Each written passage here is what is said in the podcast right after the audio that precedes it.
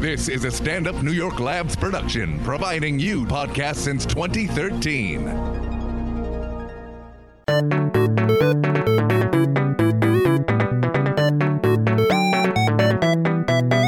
Testing, testing. Okay. Let me get nice and snug with you, Ted. Okay. I don't mean to interrupt your reading. We're doing a podcast here. Well, you know. Ted is uh, perusing. What are you reading now? Yeah. This is a book called Shakespeare and Sable, A History of Black Shakespearean Actors. Oh, wow. That's pretty good, huh? He's oh, hot. Yeah. And uh, it's mainly about Ira Aldridge, who was the first black person to stand on the stage as Othello in eighteen thirty. Oh, wow. Ain't that a bitch? Uh, oh, sorry. I didn't mean to offend you. I, we all, we try and say bitch as much as possible. Uh, folks, uh, first of all, hey, everybody. Raylan Casper White here. Raylan. Uh, I like saying that name, Raylan. It has a nice a nice ring. My mother, Phelan, that's the one good thing she bestowed upon me is my Your name. My mother's name is Phelan? Yeah. yeah, she's not creative, but, you know, that R gives it a nice little kick. Yeah, yeah. So if she, how did she get her name, Phelan? Uh, yeah, Phelan. Oh, wow. You know what? I can't stand my fucking mom, and I never thought of that punnery, and I'm good with puns. Phelan. Phelan. Okay. Okay. I apologize for the technical. As you can tell, I had my, I, I used to record at Stand Up New York in a proper studio. I've now relocated to Los Angeles because I just wanted some sun and vitamin D and to fuck some surfer dudes. So I'm trying to cover all bases. But I have this mic. Surfer dudes? Oh, I can well, why not? Up. I can hook you up. Yeah, I know some surfer dudes. They're kind of fucking old, but hey. Aging surfer dudes are fine. Anybody, yeah. you know, anybody under, whatever. I'm not going to. I'm They're not got a, flat stomachs. So okay. there's their. As long as ever the apparatus is working. Yeah, yeah, the apparatus is working and they got pills if it ain't. Um, who knew that Isaac was so fucking kinky? So let me just preface Man. here. I am here uh, this week in my Airbnb rental. As you can see, they're big on on, on glitter and sequins. Um, I'm here with uh, Ted Lange, uh, amazing actor, director, playwright, just writer. But, of course, you um, know him as Isaac from The Love Boat. I got to tell you, I, Love Boat changed changed my life. I mean, no, it... it Sorry, that's not funny. I mean, no, I love that. No, Did you say that? I went through, I had a, a tumultuous childhood. I think a lot of kids that grew up in the eighties, you know, late seventies, eighties, um, feel this way. What, what what years did the show run? Just remind seventy, me. seventy-eight to eighty-eight. Okay. So, yeah, so in that t- time period, it was an escape for me. There was something uh, magical. Now, granted, I hate fucking cruise ships. Like, I vomit in the bathtub. I get very seasick. But there was that kind of power duo between The Love Boat and then Fantasy Island, which always creeped me out a little bit. It was a little bit dark for me, and like I'm, you know, because of Hervé Villechaize or what? No, just the show. It was always a little supernaturally, and things were always dark. And there's a jungle. You never know who was going to get, you know, molested in there. But The Love Boat, there was. I had no idea at the time about. You know, there were drug issues. Who knows? Like Brady Bunch. I watched the Brady Bunch. Who knew that the mom was fucking all the kids in the guest house or the, the dog house, whatever, tree house. And Marsha, Marsha, Marsha. What happened to Marsha, Marsha, Marsha? She was doing drugs. You didn't see that? No, I knew that McCoy. Wasn't Julie McCoy doing drugs? Yeah, yeah. That's what they tell me. I don't know. See, now, now we're getting politically wait, diplomatic. Well, because she's my friend, and we never sat and did blow together, so I don't know. But that's well, if you're I not doing a blow with her, I'm sure she never did blow. Yeah, that's how I'd look at it. Okay, that's the way it should be looked at. Yeah. I'm not, I never did, I never did blow. I'm not a blow per, it doesn't appeal to me. I think I'm wired enough as is. Like, I don't even have coffee because I feel like I'm going to jump off a roof.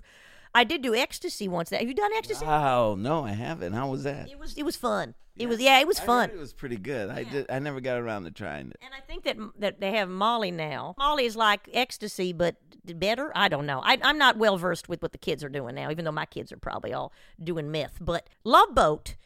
I would watch, I would tune in, and they really became my my family. I didn't have any family around, you know what I mean? My daddy had been non-existent since the beginning of time, and Phelan was a bitch. But something about that was just, they had a nice arc. You always knew at the end they would go off the, the gangplank in a better state than when they came in. And that, to me, was so gratifying. Even though it was so predictable, there was some, it was like comfort food without the gas. You yeah. know what I mean? Yeah.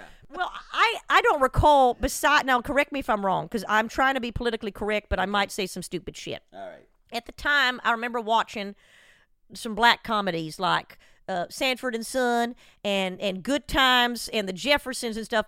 Are they corollaries? Or was were you when you being a black person on that show, was that like a milestone in, in the T V at that world? Time. At that time, yeah.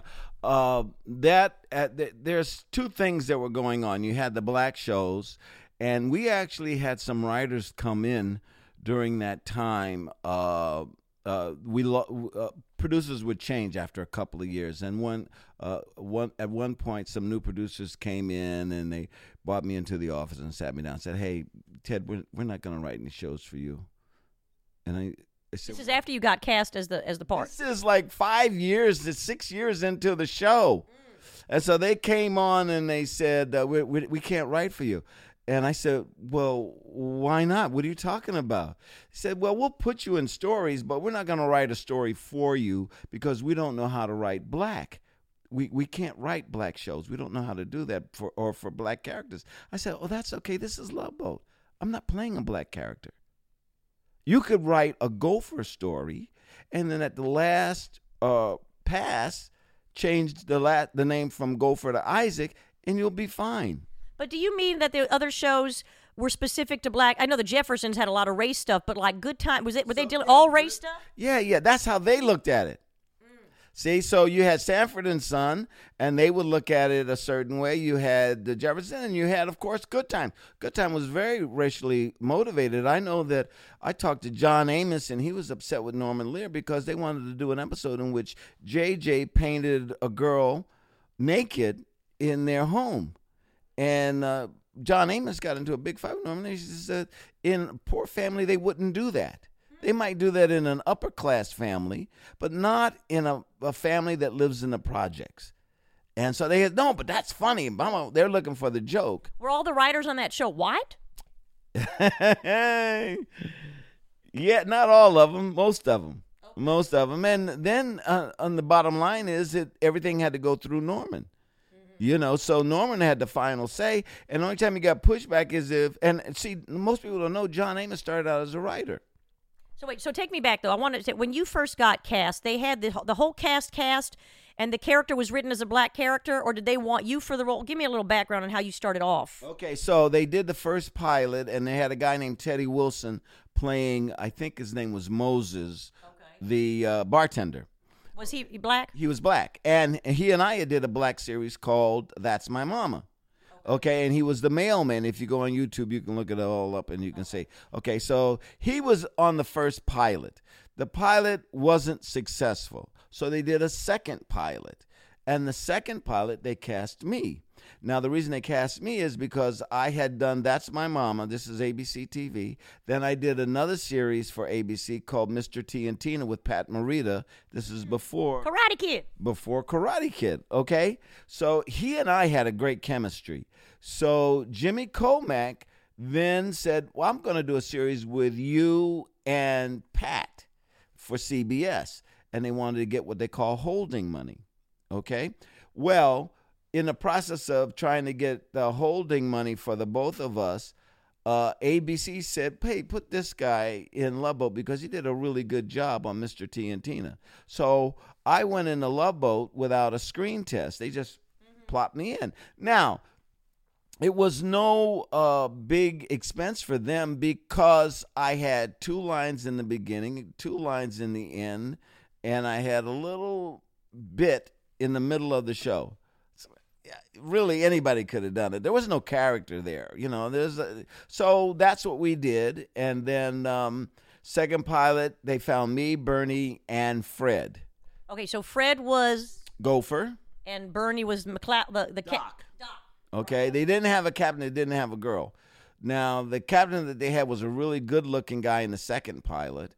Uh, named Ted Hamilton, and uh, the uh, the girl was a girl from New York, and she was better than television. She didn't. She felt this was beneath her, so she kept complaining.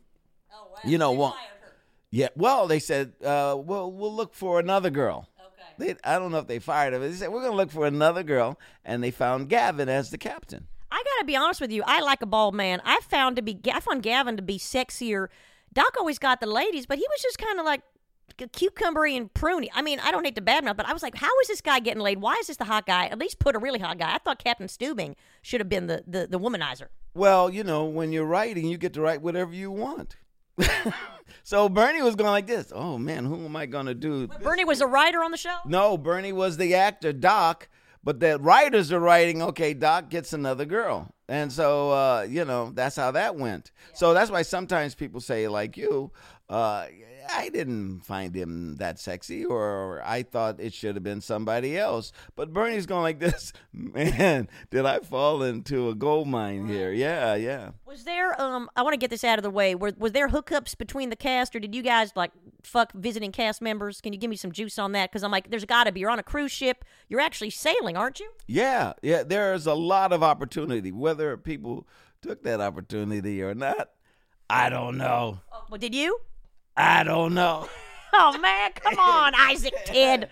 Okay, no, you're not... There might have been uh, a couple of moments in life where, okay. you know, I uh, enjoyed myself. You had all those amazing guest stars. All these famous people come on as, as guest stars. Yeah, but it's hard to talk a guest star in the bed. It's easier to talk someone else. Yeah, man.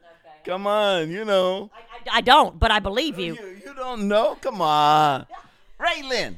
Raylan, come are, on. I love how peppy you are. You're, yeah. pe- you're super peppy, but yeah. I knew that about you. Okay. So tell me, did you feel coming in as kind of a, did you feel initially that you're like a diversity hire? Did you have to fight to get more lines? Like, did you feel like you were busting up against, like, this is the, some racist tensions and, like, respect me, write me a real character? Did you feel that? Well, you never say racist. You can't say that in Hollywood because then they got you.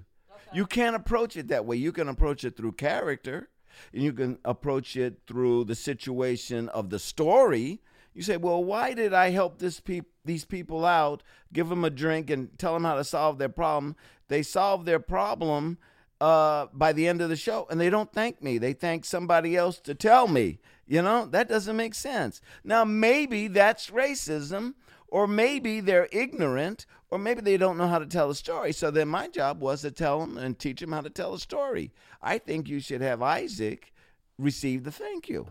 And did that work? How did you communicate well with the with the showrunner? Well, no, that, you know, there were a lot of problems. Uh, there were a lot of problems, and... Um, we eventually worked it out, but it took a couple of years, you know. Well, can you tell me any anecdotes, like when you actually approached the showrunner and said, this is not cool? I, I I didn't say, this is not cool. I said, I don't understand. See, if a black man goes to a white man and says, hey, you ain't cool, man. What the hell's going on here? Then they go, well, what are you so upset about? I just say, hey, I, I don't understand this. Because in storytelling, it, this begets A, begets B, B begets C, okay? And you skipped B. How come there? You know what I mean? So that's how you had, in the seventies and the early eighties, that's how you had to approach it, because uh, these guys would uh, stamp you out. And as as a matter of fact, uh, the first two years, I, uh, the uh, pr- producer went to the network and said, this guy isn't working. I mean, he's not working out. We, we want to get, we want to, let this character go. And then because you were complaining a lot? I wasn't complaining. I was just didn't understand stuff. Okay, yeah. Yeah, you were confused, as they confused. say. I was confused, Raylan. I don't understand. You know, and then all of the white people on the show, their stories were going right by the book, and then they come around to me. I was confused. How come my thing didn't? But then maybe once or twice there would be a story for me, and that would have all of the elements that it should have. So when it's when I'm not having a story and I'm part of the plot, how come there's a piece in there that we skip? So that's what I did. Well, anyway, what happened was we went to the the, the network, went to my agent and said, hey, what's going on with Ted? We like Ted, but he's having problems with this uh, producer. And my agent said, uh, well, what do you mean? And so then he and I had a conversation. Uh, then I had to go in and sit and talk with the producer. Now, do you know about Scoey Mitchell? No. Scoey Mitchell punched a producer out. Recording. Okay, Scoey Mitchell's a stand-up. You might like that, Raylan. And uh, he was black, and he was earlier in the seventies uh, doing television. So, you know, at that time they were moving a lot of stand-ups into sitcoms. And he, he did uh, Neil Simon's Barefoot in the Park. Okay, and funny man, nice man. But sometimes dealing with the situation, with if they push the right button, they can get you to explode. And he exploded on a producer and knocked him down. I don't know if he knocked him out, but he knocked him down. Bam! like that. Jeez, you're blowing my computer out here. Yeah, Jesus. That's, that's what the deal was, because okay. they were arguing about comedy and art and how and boom, boom, right? Scoy hauled off and hit this guy. Well, that was it for him. Right. That was it. You're done. You're out of here. Now, when I say that, they didn't completely, you know, but he found it difficult. He found it much more difficult. So I go in to talk to this producer, and I'm sitting there talking to the producer. He's across the desk from me, and I'm sitting in a chair very much like this chair. And he uh, says to me, uh, you know what you did this year, Ted, on the show? I go, yeah. He says, well, you're not going to do any more this coming year on the show. Was he referring to you com- like confused by the, the dialogue and yeah. your lack of storyline? Yeah, yeah. He was basically saying, uh, we wrote you light this year, and we're not going to write you any heavier. Maybe we might even write you lighter this coming year. Mm-hmm. So I took this hand right here, okay, because I'm a right-handed, and I boxed in uh, mm-hmm. school, and I sat on it like this. And then I take this other hand, and I sat on that. It's good. Impulse control is important. Do what you have to do. Yeah, and uh, so then he leaned over the desk so I could pop him. And I couldn't believe him. And he was looking for that button to push, but I already knew about SCOE. So I'm sitting there, and I'm really trying to keep my legs down so that I don't come up and smack him. Uh, and I didn't.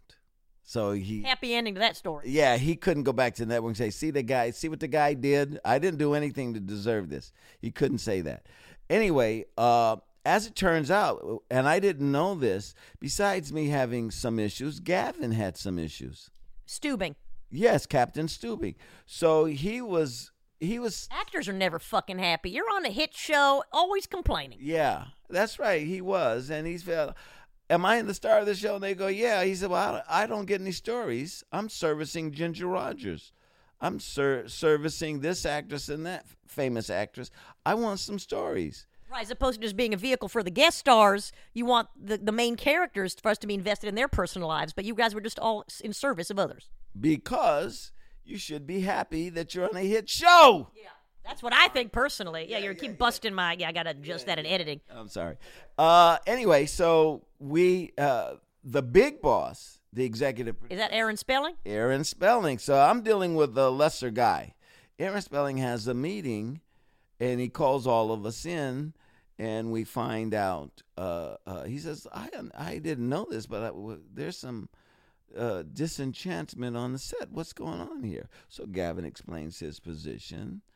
And I didn't know, but he asked, he said, Ted, are you having problems?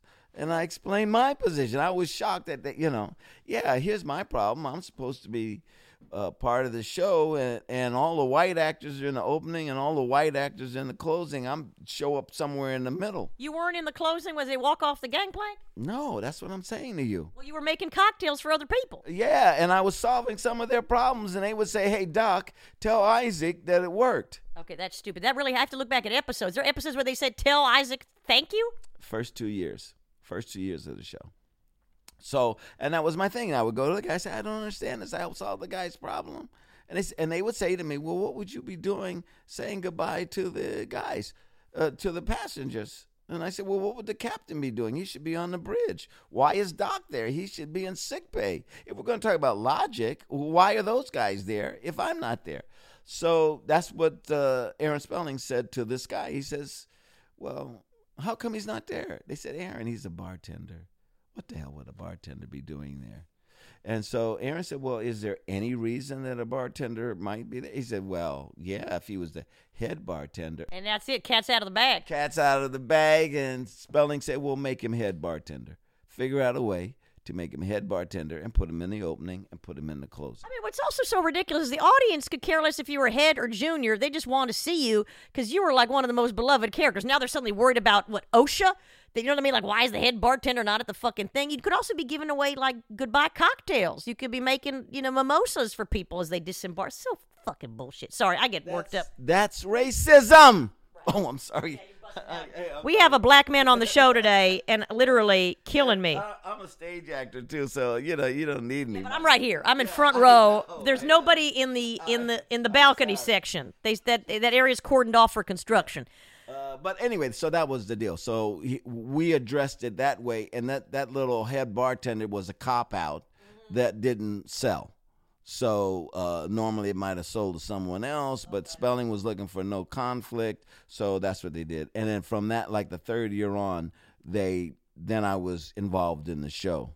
Was Aaron Spelling a nice man? Yeah, he was a very nice man, but he was very uh, he was really disengaged. It was really Doug Kramer's baby, okay. and he would come around for good news, you know.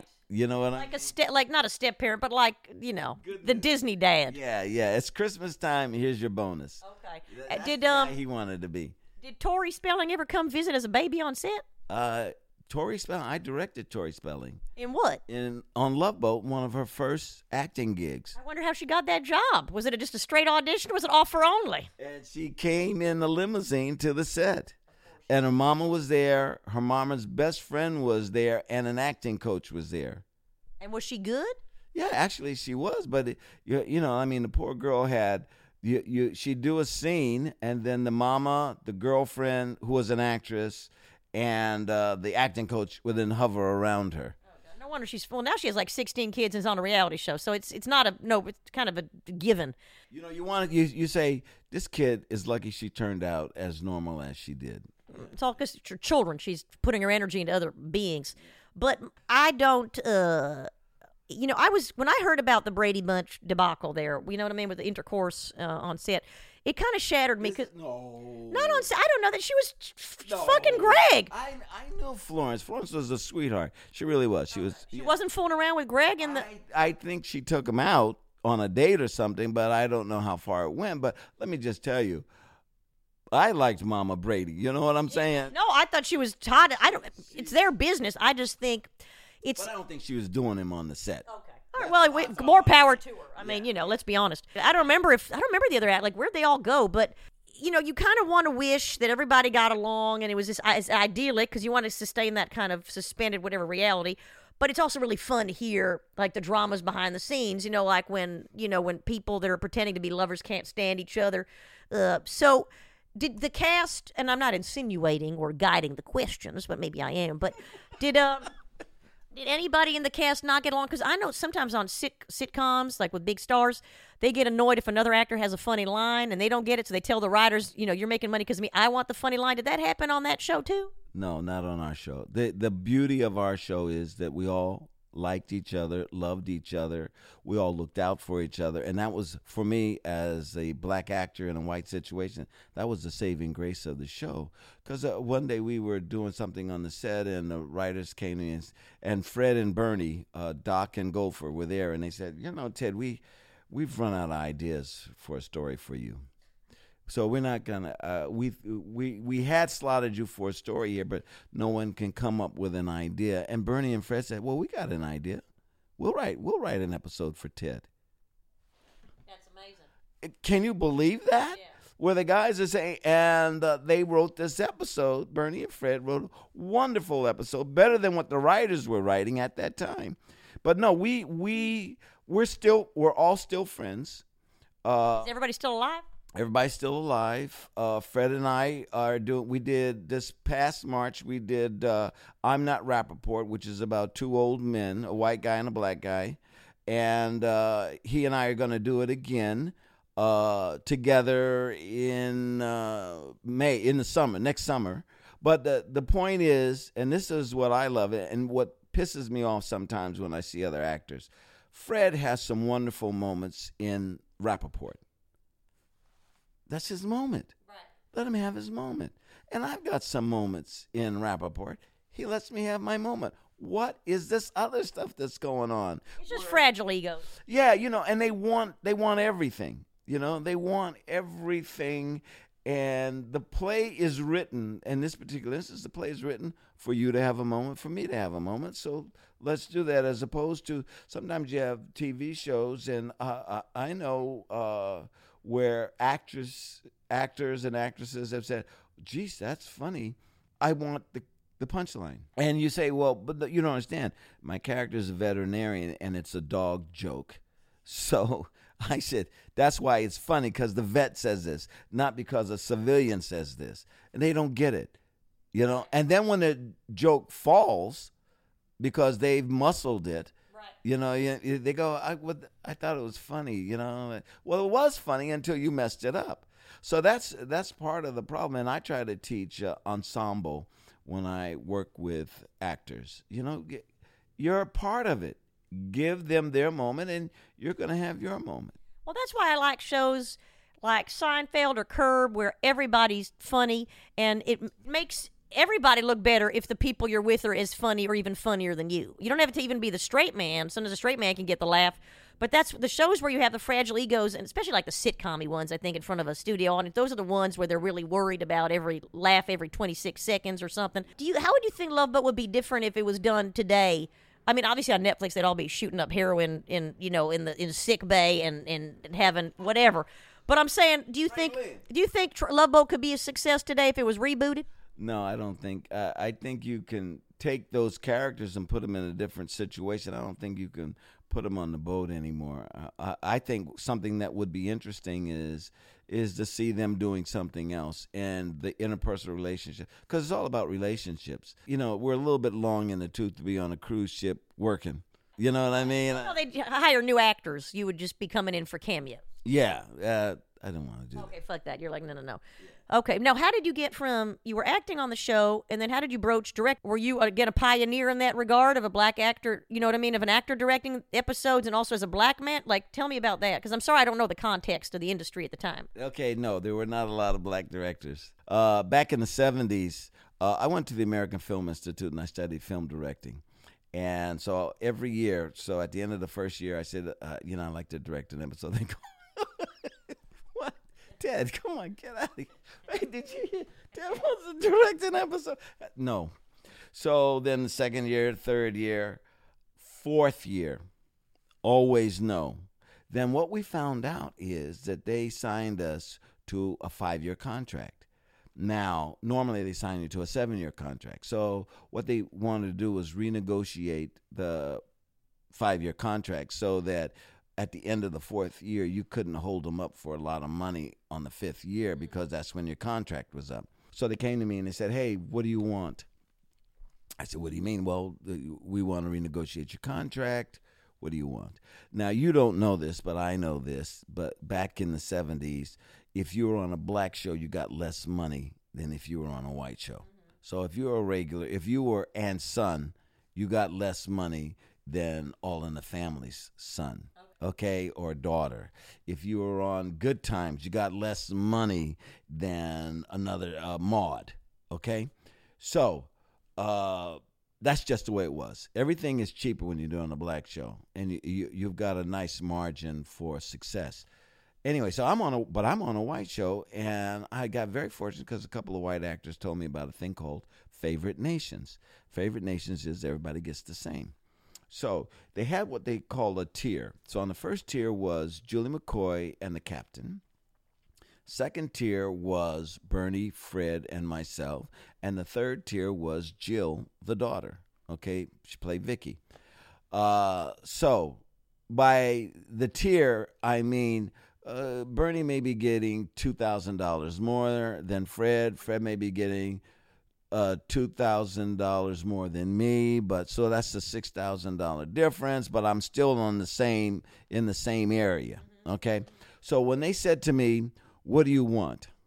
I said, I want exactly whatever you give Fred and Bernie. I want Favored Nations. So they go, no, no, name a figure, name a figure, because once you name a figure, right, they can negotiate you down. Right. And I said, no, no, no, I'm so happy to be here. I I love this gig. So whatever you give the guys, I'm happy to take. Even if they were pay- hypothetically paying you more, but you knew that wasn't the case. Yeah, yeah. So they uh, and we would meet, and so I said, so they have a, a a term called coming in. So I was the first person to come in on the deal. All they had to do was wait and see what Fred and Bernie got, um, and uh, uh, the uh, the only other perk I wanted was to direct an episode. I said, give me Favorite Nations, let me direct an episode. So we would sit and meet, the three of us, and Bernie would say, you know, I deserve more money than you assholes because I've been around a lot longer. You know, you're only such and such an age. I, I did uh, That Girl. I did uh, uh, Get Smart. I, I deserve more money than you. And I would say to Bernie, Bernie, I hope you get as much money as you can get. Go take him to the bank. He says, you're you're fucking with me, asshole, but I'm I'm serious. I want more I want more money. I said, go for it, you know, because whatever he was going to get, right. I've already established that I'm going to get what Bernie gets, right? So bottom line is we all come in. And what Fred does is Fred wants to write some episodes because he's also a writer. So I think they, they gave, allotted him like five or half a dozen episodes. Bernie's just getting the money. And then I'm going to get uh, the same money as the other two white guys plus directing. Okay? That's a good deal. That sounds good, doesn't it? Yeah. But here's how they mess with you, okay? So they came back to me and said, hey, Ted, we know you want to direct. You've been asking us for four years now. You want to direct. You want to direct. Here's what we're going to do. We're going to let you direct one episode. But if you want to direct that episode, we're going to give you a little less money than the white guys. But when you direct the episode, you will come up salary-wise the same. So really what you're doing is you're going to be working twice as hard as the other guys to get the same amount of money. Now, if you don't direct, we'll just give you the same amount of money. And you, you you don't have to feel like you're working twice as hard. And I said, no, but I really want to direct. So they said, okay, well, that's the deal. You're going to get two thousand dollars less, and then when, when it comes around for you to direct, you'll get that two thousand dollars back. Okay. All right? So I got, okay, no problem. So what happened was I um, direct this episode. It goes really well because I do my homework. I'm on top of what I want to do, et cetera, et cetera. I know the cast, you know, and I work uh, well with the guest cast. And so we used to have these lunches at the end of every season. And so Doug Kramer would say to us, if you know of any directors, please, you know, tell us who they are because we're looking for more of a stable of directors, you know. And this goes back to the cast and my relationship with the cast. They said, well, you know, we really love working with Ted. He he is one of the best directors we've had on here. Why don't you give him some more to do? And they go, because they didn't, because they're used to people backbiting. Do you know what I'm saying? So, but here are these actors that all all five of the actors said, yeah, we love working with Ted. He did a great episode. We got out on time. We, we it was funny. That's all actors care about, whether they get out on time and if the craft is good. And if it's funny, exactly. So uh, he said, well, we have to think about it. We have to think about it. And so they said, Ted, now you've got, we've arranged for you to have, you know, another episode. When do you want to do this episode? The beginning of the year, the end of the year, the middle of the year. When do you want to do the next episode? And I said, well, actually, Doug, I'd like to do one in the beginning, one in the middle, and one on the end. And then he was thrown, and they all, and then the rest of the guys, oh, what a good idea. That's great. So he was kind of backed into a corner. And so what we did was that's how it worked out the following year, is that I did three a year. Amazing. Amazing. Oh, geez, sorry. There's construction here. L A is constantly under construction, especially these nice homes. Wait a minute. How can you talk about that being from New York? Every time I walk down the street in New York. Yeah, but New York, there's so much noise otherwise that you don't notice. You know what I mean? Here, it's like it's all quiet and trees and, and spandex, and then you got these fuckers. Where are you originally from? Right? I'm from all over. I was born in my... I, actually, my mom gave birth to me in the, her mobile home on the way to talk to my daddy in Appalachia. So I kind of was born oh, all over. Appalachia? No, he was, Daddy was from Appalachia, but I, she was literally driving. As I, so I've kind of been all over, and I've lived all over. So that's why people can't pinpoint. You know what I mean? That they can't pinpoint, yeah, they can't pinpoint the accent. And now I'm in New York now, so I've learned some Yiddish words, too. Some Yiddish words yeah. in New York? Like I learned schlep. Schlep. Oh, excuse me. That's okay. You can spit. It happens. It happens when you say those words. Schlep and schmutz and putz. Putz like just means like a fuck nut. If you're a putz, but it sounds nicer. You know what I mean? That's like, don't be a putz. It just means don't. Schmuck. What's schmuck? I think sh- I think schmuck means either dick or vagina, but it just means an idiot, like an asshole. Yeah. So schmuck's an asshole. Wait, wait. It means dick or vagina, but it really means asshole. Yeah, it's That's all. It's a, it covers all genitalia. It's one of those catch-all phrases. You know what I mean? Okay. If you want it, which is good for people that are maybe you know figuring shit out. Yeah. Um. everything seems so idyllic to me. Please don't tell me that the ship was actually like green screen. Did you guys actually go on cruises every episode, and were you shooting as the, or you had sets that were for the rooms, but you did the exterior stuff when you were actually out to sea? Was it a late, where, tell me about that. This was before green screen. Okay, great. So it had to, you actually had to get the cruise ship and actually launch out into no, sea. No, no, no, no. They have what's called process then. And what they did was they set up a movie screen, and then thirty feet back, they would have a film of the ocean. Okay? So y- you had to be able to cast at least thirty feet, maybe it was fifty feet, to get the right uh, view of the ocean. So they put the railing out there. We'd stand in front of the railing, and behind us you could see the ocean. You getting it? Because there was a screen there, like a green screen, except this is prior to green screen. And then what they had to do was synchronize the camera that was showing the ocean with the camera that was filming you. Because the film had to go through at the same speed, the same time, and all of that. So, so when you guys were acting on the railing on the deck, you actually could see the movie screen of the ocean behind yes. you? Yes. Absolutely. Did that help you as an actor? Absolutely.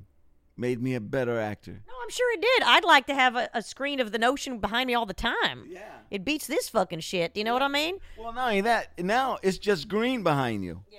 And you're, you're acting with other creatures. Yeah. I keep thinking about Naomi Watts and King Kong, where you're just acting with, the, uh, uh, you know, but that's good acting, I guess. Yeah. yeah. But did you ever go on real cruises? Don't they have oh, some yeah. shots? Oh, yeah, yeah. We, we we would do a real cruise once a year for six weeks. And so what they would do is two weeks for each special. So we would have a special to open up the season. We'd have a, what they call sweeps week. We would have another special, and then we'd have one close out the season. Okay? So there was two weeks to shoot each special. Then we would go to Hong Kong. We'd go to Greece. We'd go to uh, London. You know, we went all over the world doing these specials. So and you'd shoot the actual, the whole thing on the ship? On the ship, except for the cabins, because the cabins are actually smaller in the boat, on the boat at that time. They're not now, but back in our day, you know, people would come up to me and say, hey, man, I took a cruise, and it was like a closet. I was in a closet here. What the hell? And literally, uh, we we had a, I had a cabin one time where there was just this little shower. They had two little footprints. You step on the footprint. You wash the front of you. There was a curtain that came around. You wash the front of you, rinse off, then you back into the shower. That's how small the cabin was. But, uh, yeah, but it, that was the, this whole thing has changed, and part of the reason it's changed is because of our show. You really think that people were more uh, amenable or excited about going on cruises because of the show? Yeah, oh, no, that's proven. Yeah, absolutely. When I did the show, I had a mustache. and I could forget. Yes, and the English barman would say to me, you you know, you can't have a mustache and work in food service, uh, so that's not real. I said, how many black folks you see on this ship right now? I said, you guys are all English. That's not real either. I'm wearing the mustache because if I shave off the mustache, I look like I'm fifteen. I don't look like I should be. So two years later, I'm on taking a cruise and we're doing a special, and all the bartenders have my mustache because people are going, you're not Isaac. You know, you got to have the mustache. And they let them grow the mustache. I love that. Yeah. So you were not only influential on the cruise industry, you were influential on facial hair trends. That's it. If you're on a cruise ship, yes, indeedy. Now, how how many, uh, can you remember some stories from, like, some of the big stars that the guest starred on the show? Well, I'm going to tell you a story that leads into my doing Shakespeare. Okay, can, sure. Can yeah, of course. Okay, there's an actress named Lynn Redgrave. Now, I know. She's she did, didn't she do ads for Weight Watchers? Yeah, she did ads for Weight Watchers. She She's a movie actress. She did Georgie Girl. They're going to have to, your fans are going to have to I YouTube know. this because this is before their time. YouTube it, folks. Yeah, and her sister is Vanessa Redgrave, and her daddy is Sir Michael Redgrave. So she's acting royalty. Right. Anyway, she was doing a Love Boat. I was directing her.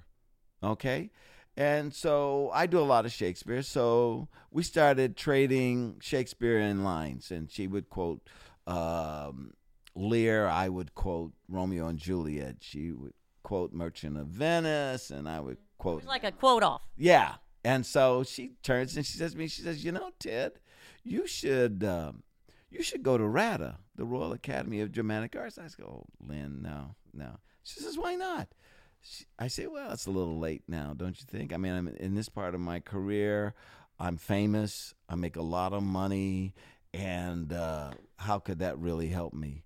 And Lynn looked at me and says, oh, I'm sorry. I thought you were an actor.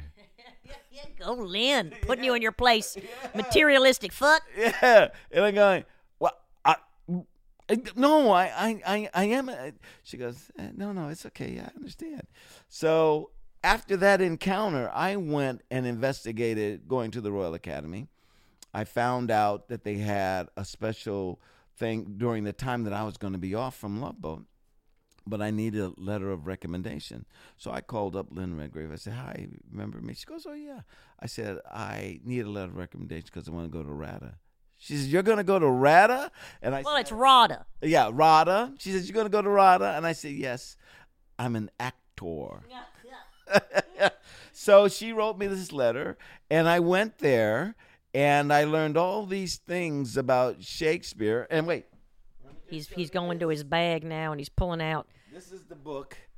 This was my workbook oh, when wow. I was in RADA and all the stuff I learned. This was my teacher. His name is David Perry. He passed away, but that was my teacher. And so when I got there, I um, I, I wanted to learn their approach to Shakespeare, because I'd taken all these classes, and I know the American approach to Shakespeare. Theirs is different. And uh, the first thing they told me, there are, according to physical types, you are more prevalent for certain parts. And so they said, uh, you're a puck. Mm-hmm. I said, I'm puck. They said, yeah, you walk on your toes. You're very fast. You're agile. That's puck. We want you to be Othello. And Othello is what we call press.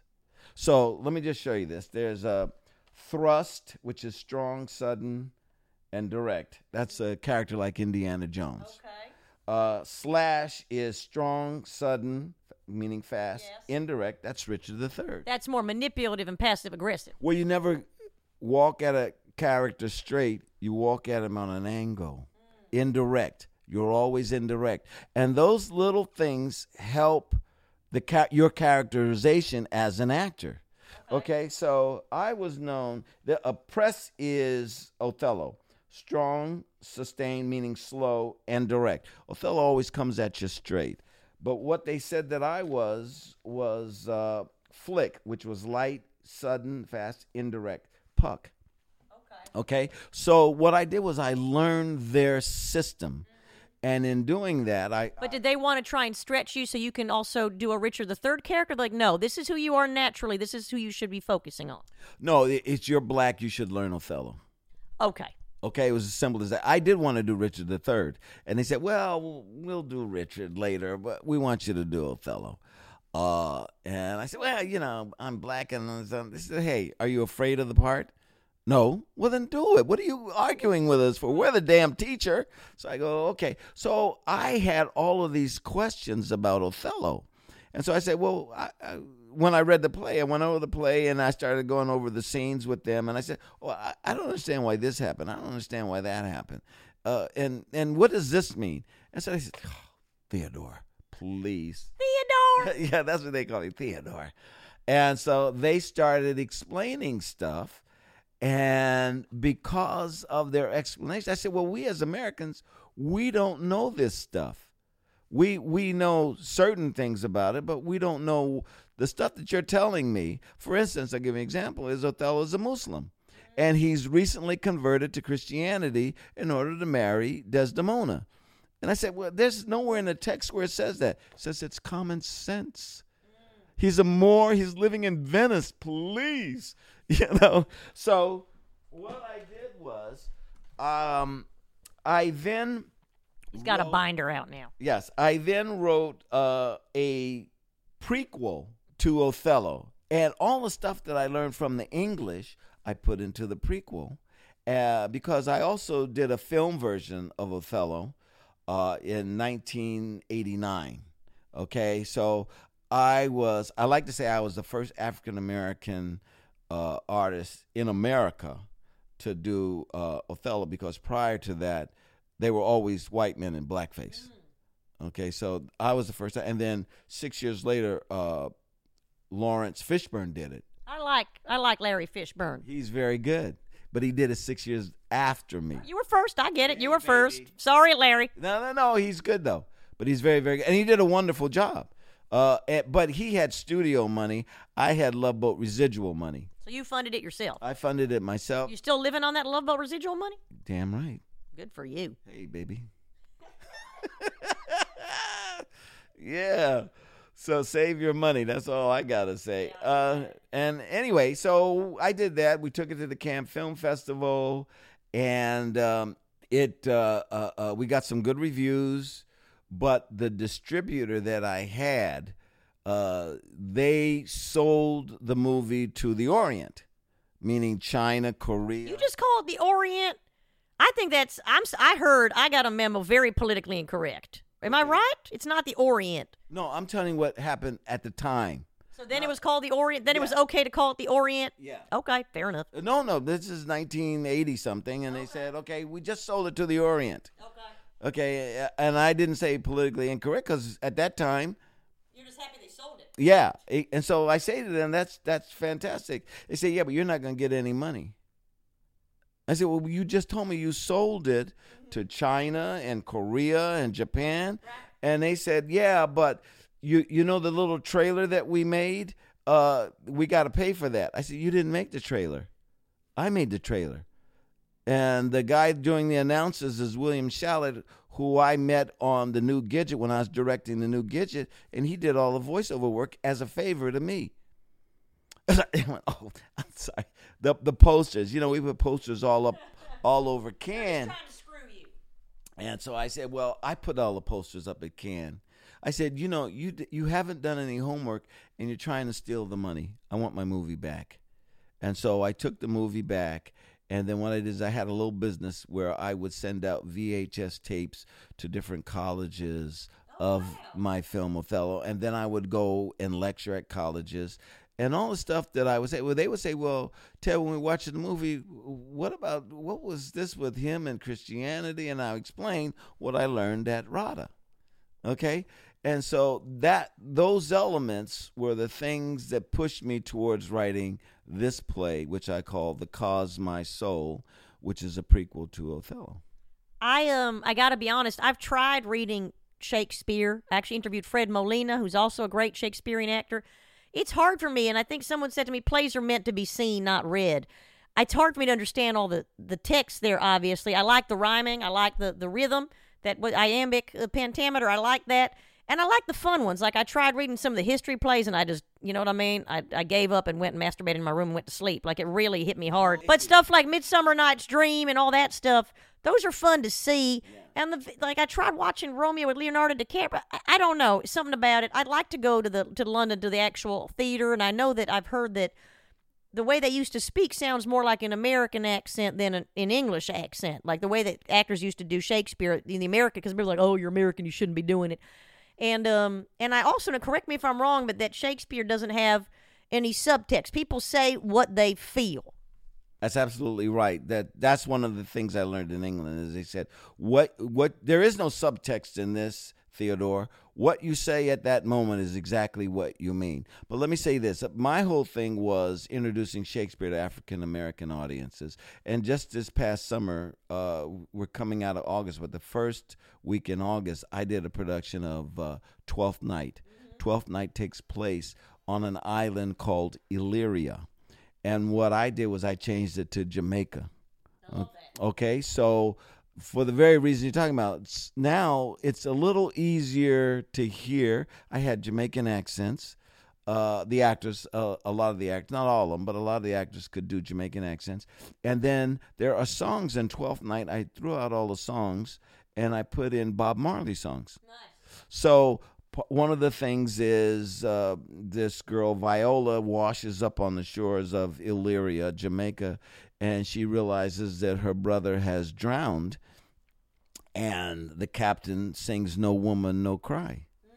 You know, so what I did was I put in songs that uh, relate to the situation in the play. And Bob Marley had a library that was extensive enough, extensive enough to support my concept. So what happened is this summer we were in Winston-Salem, North Carolina. We did uh, Twelfth Night, or I call the place called Twelfth Night or What You Will, and I called it Twelfth Night or What You Will, Mon. So it it was a lot of fun, and a lot of people came up to me after and says, "I don't get it. I understood what you I understood what the play was saying, and I don't usually. It's you know what the I don't. How did you do that?" And I I didn't want to go into it. I just said, "Well, we picked a great concept on it for us." Well, the good thing about dealing with such old classic texts is you can fuck with it as much as you want and not worry about rights or having the playwright's estate come to you and say you're tainted. You know what I mean? It's complete freedom. That's why they keep trying to reimagine. I have a hard time. I like seeing things staged the way they were originally to see what it was like. Sometimes I feel like people try too hard when they're doing like, let's make it World War Two and everybody's Nazis. I mean, that can get, I don't know. That's I feel like people try too hard to wedge certain things well, in. It, this sounds more organic to me. Yeah, uh, it depends, and it depends on the execution. Yeah. Because if there's something going on right now and you're trying to draw attention to it, it maybe uh, doing something with Hitler and Nazis is apropos in one of his history plays, let's say, to what's going on now or to someone that is a tyrant in one of the plays.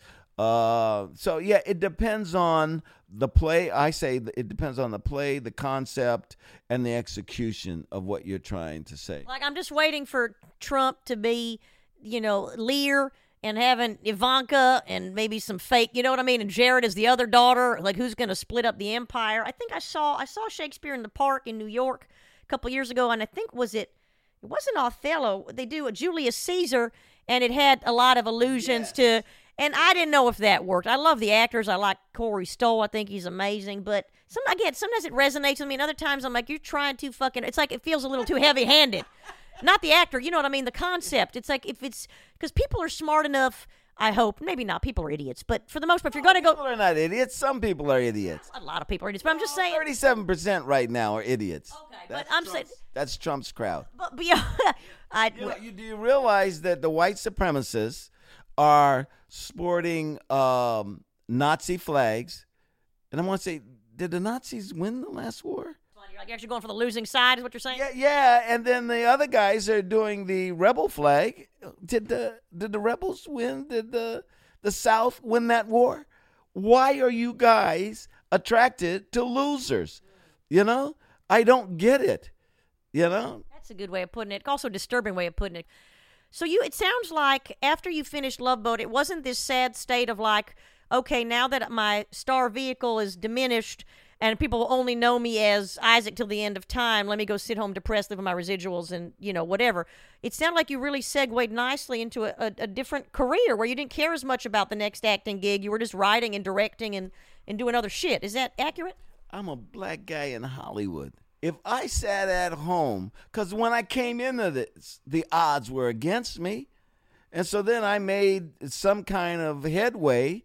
And what, I'm going to go now sit at home and cry because I'm not doing the other stuff? No, I came in to fight for my right. You know what I mean? Stand up. That's Bob Marley. Yes, no, I'm familiar with the canon. Yeah. No, but I think it's beyond that, too. But you had other interests. Like a lot of actors, I don't think it's, I, I get the race thing, but I don't think race has to do with everything all the time. I think that it's hard for actors in general. It's hard for people that aren't as attractive. It's hard for black people. It's hard for women. It's hard for women over forty. It's hard for women over fifty. I mean, there's no end to it. It's like, it's it's easier for people that are young and attractive and have connect, whatever it is. So I don't know.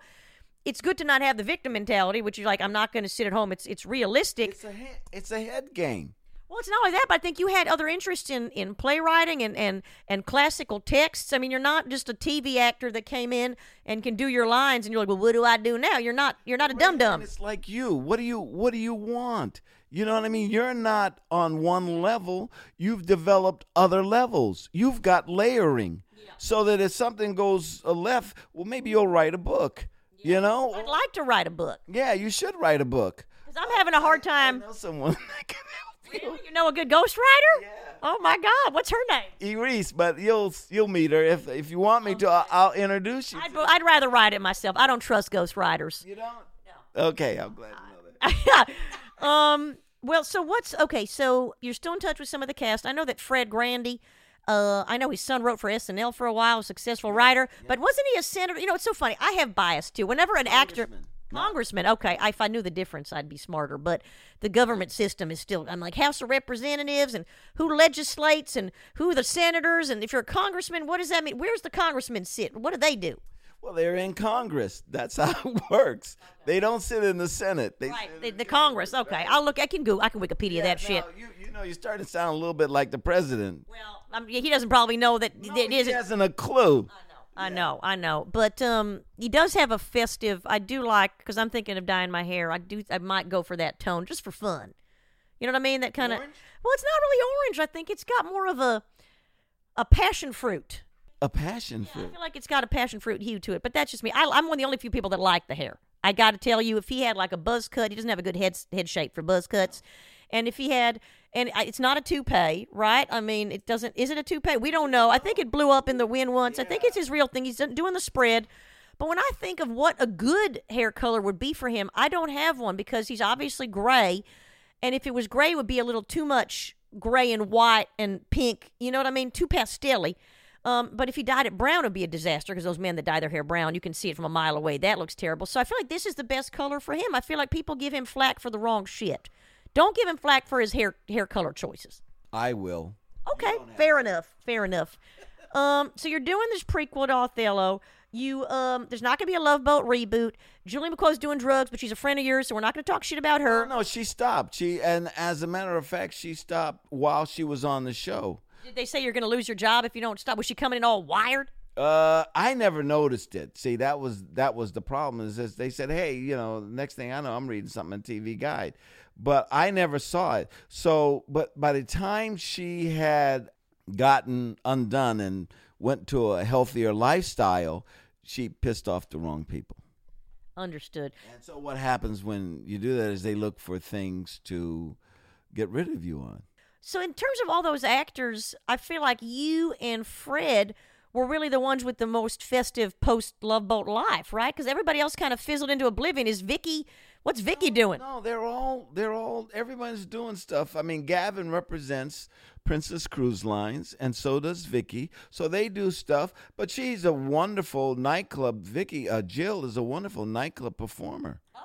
Like like vaudeville or like burlesque? No, no, no. Like uh, jazz and uh, oh, pop. Oh, yeah, yeah. So, so no, we've all, but we're not in the mainstream consciousness like we were. That's the deal. Well, it's hard to top. Yeah, and my so my Shakespeare is not in the mainstream consciousness. They don't know that, and uh, so I've done a couple of things. Uh, you know, guested on television shows, been in a couple of movies, independent movies, not studio movies. So, I mean, you can find out what everybody is doing. You just Google the name, and then you'll see a whole list. That's a Bernie. Bernie did uh, Superstore, I think it's called, a T V sitcom. Oh, okay. Wait, so Bernie's Doc. Doc, yes. Okay. Doc did one of those. So we're still working, but it's just not the same as it was. It's not every week. Yeah, yeah. It's not seventy million people watching you. Now it's more like eleven or twelve, okay. You know, so it's a different. Do you miss it, or are you happy to not be on a set every night?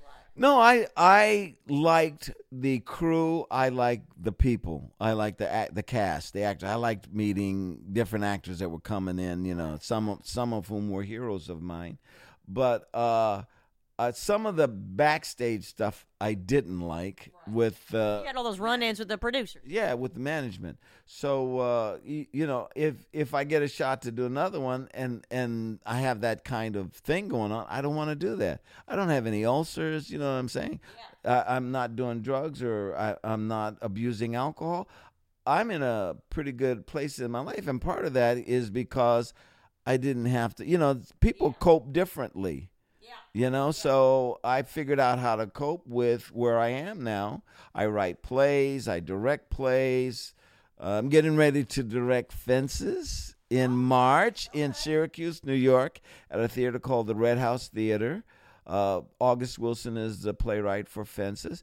And so later on next month, I'm going to go to New York City and cast. What were some of the most famous actors that guest starred on the show, and how was your interaction with them? Any anecdotes? It was fun. I mean, I I, I cannot tell. I, I'd have to, you know, except for like I, my favorite story is my first screen kiss was Diane Carroll. Uh, the Pointer Sisters. I went to high school with the Pointer Sisters, wow. and one of the first things episodes that I wrote was for the Pointer Sisters. And who else? Any other like classic film stars that in their older age came and guest starred on, like Humphrey Bogart or some shit? Well, Humphrey Bogart's been there.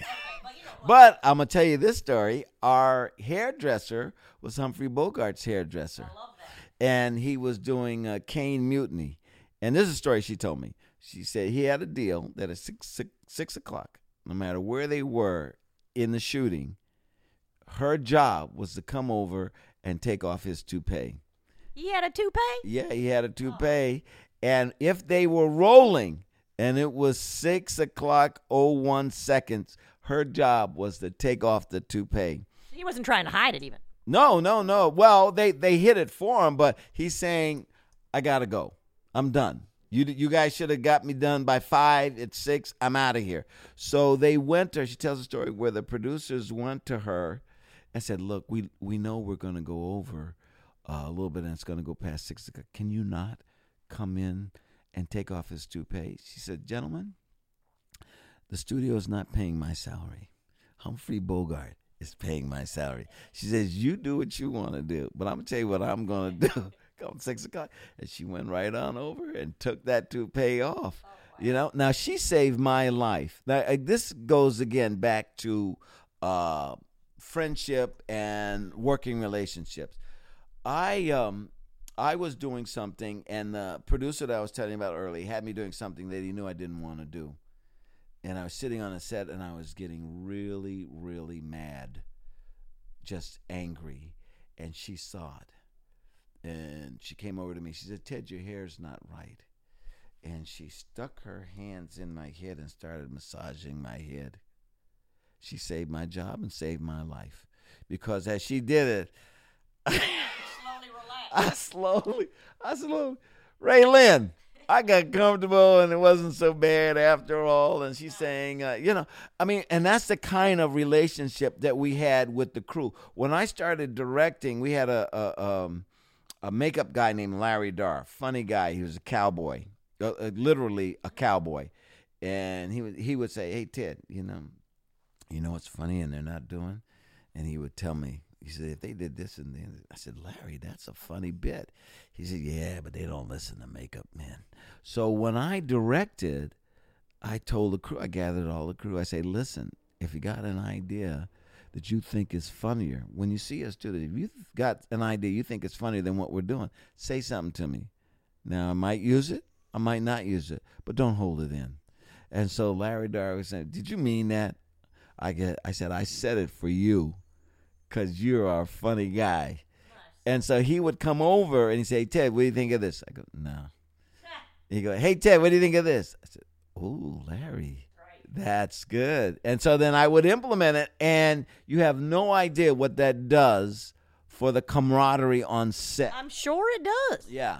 Now, did, did they serve real alcohol when you were mixing drinks on set? Was that real booze, or was that all just like artificial coloring? No, that was artificial, but we had a guy named David Wayne. I don't know if you know who David Wayne is, a Broadway actor, uh, Ensign Pulver, uh, and he was in Mister Roberts on Broadway. He went out for lunch, and he came back, and he was no more good.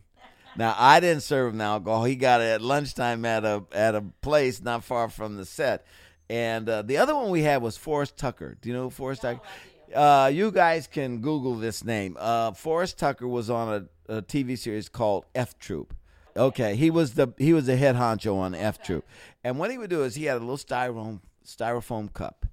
And he would take a... Just like an alcoholic. Yeah, well, just there was two fingers in the cup. And he'd talk to us, and he'd tell us old Hollywood stories, and he'd sip. And then he'd say, okay, we're ready to do the shot. He would drain the cup, hand it to his daughter, and he'd go and he'd shoot the scene, would not miss a beat.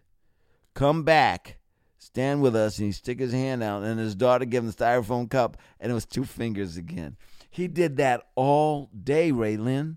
Like, look, there are a lot of, plenty of actors, especially a lot of British classical actors that all turned out to be boozers that ended up giving great performances. At some point, it's, it's all going to combust or your liver's going to combust. But there are a lot of high-functioning fucking, I mean, you know, and people put up with that shit if they're brilliant, right? You've heard about well, abusive, For- crazy. Forrest Tucker never missed a beat. He, and, and he knew where the jokes were, you know what I'm saying? And you go like this, wow. How does that guy... If only all alcoholics were like that, it would be a much more festive place. Well, yeah, David Wayne couldn't hold a candle to this guy. I had half a glass of red wine. I'm like, what are we doing? Yeah. I'm going to wrap up here, uh, Mister Uh, Ted Lange. All right, Raylan. Um, well, it was amazing to have you. I'm kind of a little starstruck, a little celebrity-driven here. Uh, well... A little bit, a little bit. Um, but I'm excited to read. I'm going to read some Shakespeare. I'm going to read Othello, and I'm going to, hopefully, can I read your play? I'll send it to you, Raylan. I'll email you a copy of it, and then you can see what we did. I'd like that. As a matter of fact, I'm going to be in Connecticut October seventeenth, and I'm going to be at the Shakespeare Oxford Forum, Fellowship, okay. Shakespeare Oxford Fellowship at Mark Twain's house oh, wow. in October, and I'm going to uh, read from uh, the play and explain Uh, how it works and what, what I did with Shakespeare's Othello. Yeah. Well, hopefully I can maybe play Othello one day. You know what I mean? Maybe if they're willing to just stretch. Desdemona. All right, I can yeah. do that. I'm just trying to stretch stretch casting a bit. Um, because they're just like you feel like, you know what I mean? People with mullets, there's not as much work out there. We get typecast. You know what I mean? Well, that's why they invented wigs. Yeah, but it's like, it's still, it's like, you know what I mean? They they you see... Put that, roll that mullet up. Maybe, maybe a little ponytail. Yeah, you're right, yeah, maybe, you maybe. You know what, you're right. If I, you're going to do Othello, which is in blackface, you can roll the mullet up. You know what, you're right. You're right. You're one hundred percent right.